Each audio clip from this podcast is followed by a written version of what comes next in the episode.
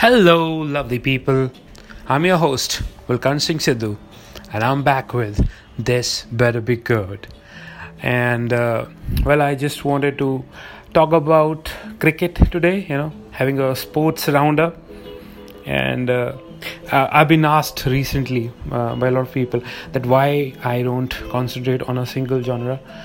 Uh, that my themes and topics are very uh, there are a lot of different things that I talk about, and uh, I'm like, that's the that's the person that I am. I like a number of things. I have a lot of uh, lot of interest in in a lot of things, and uh, I I can't seem to you know have a single genre, a single theme for my podcast because that's not who I am. So, uh, by the way, I'm playing uh, Pursuit of Cygnus Thief by John H. Clark in the background. Uh, I've played John H. Clark before in my podcast, and I just love this guy's music. And uh, it just kind of gives me a nice feel about it when I'm talking. So, uh, just wanted to do a cricket roundup. Uh, man, it's been brilliant. India went to Australia.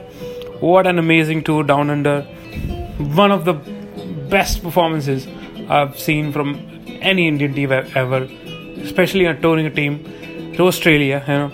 And uh, wow, I mean, India could have won that T20 series. Uh, that one game got washed up. Then India got uh, uh what a performance in the Test series.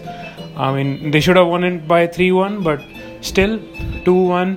And like the way they dominated yeah, we fucked up in that one test in the at uh, not at WACA. Now it was a new ground at Perth. Uh, it's not Western Australian Cricket Association ground anymore that they use.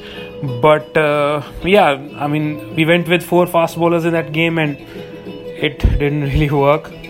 But otherwise, like, brilliant performance and and so heartening to see the Indian bowlers do so well. I mean, growing up, we've always seen. Uh, growing up, like watching cricket, and I just we, we just knew that fast bowling was never our strength. Our bowling relied heavily on. I mean, first of all, our team relied heavily on batting. Our, our team was always a batting side, and then even with, when it came to bowling, the only weapon we had was spin and like when we went to uh, countries like south africa england australia where there was not much help for the spinners our the main weapon was taken out of the equation and now seeing our fast bowlers do so well and like what i believe now is like clearly this bowling attack the test bowling attack that we have is for me it's number one when it comes to fast bowling it is number one bowling attack. I'm just gonna turn off John H. Clarke. Okay, so uh, I mean this is clearly number one. There is obviously there's a little uh, competition from Jimmy Anderson and Stuart Broad, but apart from those two guys, there's not much in that bowling attack. But here now we have Bumrah, we have Shami, we have Ishant, we have Umesh, we have Bhuvneshwar so it's really good depth that we have in our bowling attack. and and and I wanted to talk about one more thing. This uh, was raised by a friend of mine. You know, I was talking to him yesterday about the series, and uh, like he uh, pointed something to me, and like I was, oh yeah, Mitchell Starc and Josh Hazlewood and Pat Cummins when you see that bowling line, lineup on the paper, this is a really scary bowling lineup. But when they went on against India, Indian batters, obviously they had okay sort of success, especially Pat Cummins and Nathan Lyon. They were amazing. I mean, Pat Cummins bowling his heart out, putting it everything, everything behind his every delivery. That was a good, good to see.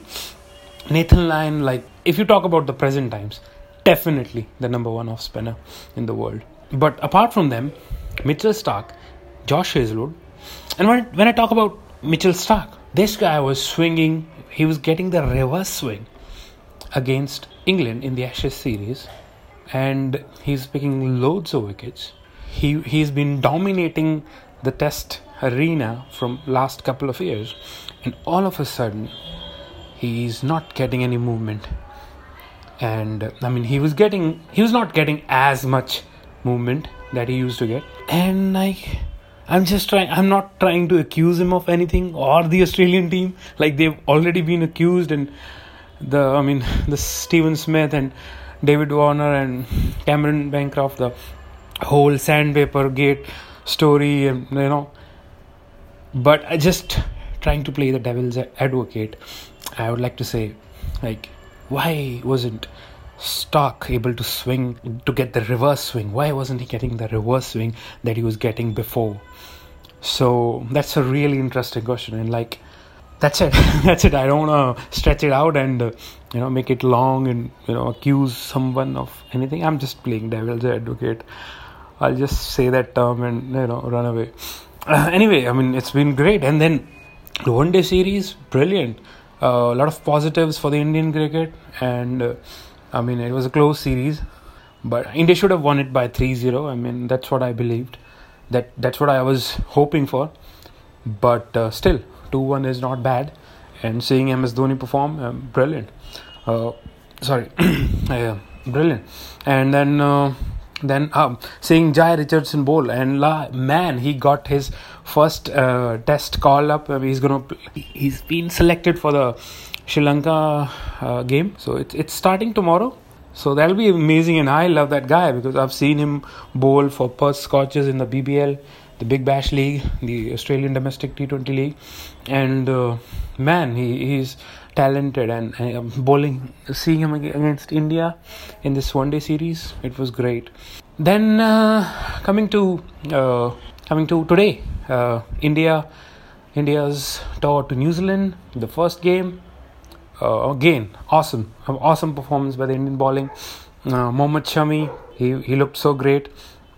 And uh, his pace was up. He was getting the nip of the surface. And there was not too much in the pitch. I mean yeah people were saying this um, the commentators were saying like there is a little bit of there in the pitch. But yeah there was just little bit. And it was not like a spicy wicket. And still he got those two early wickets and then um, he got two maidens man. How how often you see maidens being bowled these days in the in the modern day cricket? So that was amazing spell. And uh, it was not like the ball was you know nipping around all over the place. It was just the odd ball doing him a bit but he used it very nicely. And uh, i mean it's so heartening to see indian bowlers doing so well and the spinners came to the party as well you know the spinning the wrist spinner the duo uh, brilliant so india won comfortably and like we still have four games left so I'm hoping, I'm predicting, if I if I have to predict, India, I'm hoping India win it by 4-1. You know, I, I'm hoping it India win by 5-0.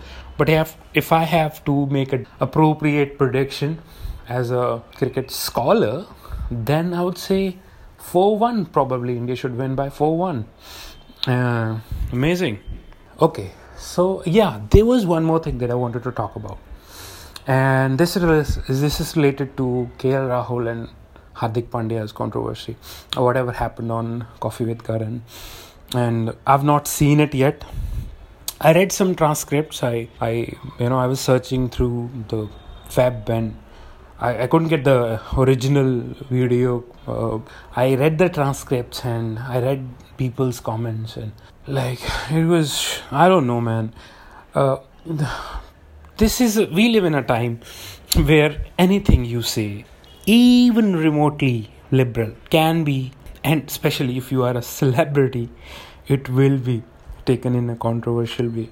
And people out there even media social media uh, journalists you know news media they will cut into you with their moral wedge and they just won't let you out for me I mean, I, I would like to quote what you know Alan Border said because I was searching through the web. I read what Alan Border said, and he said like this was something which was probably inappropriate. Yes, uh, some of those statements were inappropriate, but uh, they were harmless. You know, they were having some fun. They were not talk show.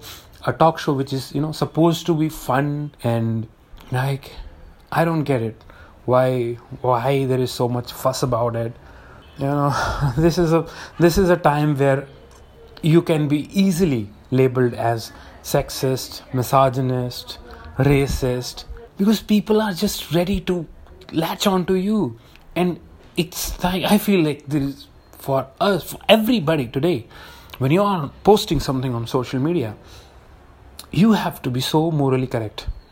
And you have to portray yourself to be you can't just be you you know because people will people will not let any opportunity slip to jump onto you. And uh, coming back to KL Rahul and Hardik Pandya the fact that they were banned the fact that BCCI says they are going to launch an inquiry what is it a murder case that you're going to launch an inquiry oh, I don't know what's there to inquire about they said some st- they said certain things which they probably shouldn't have said.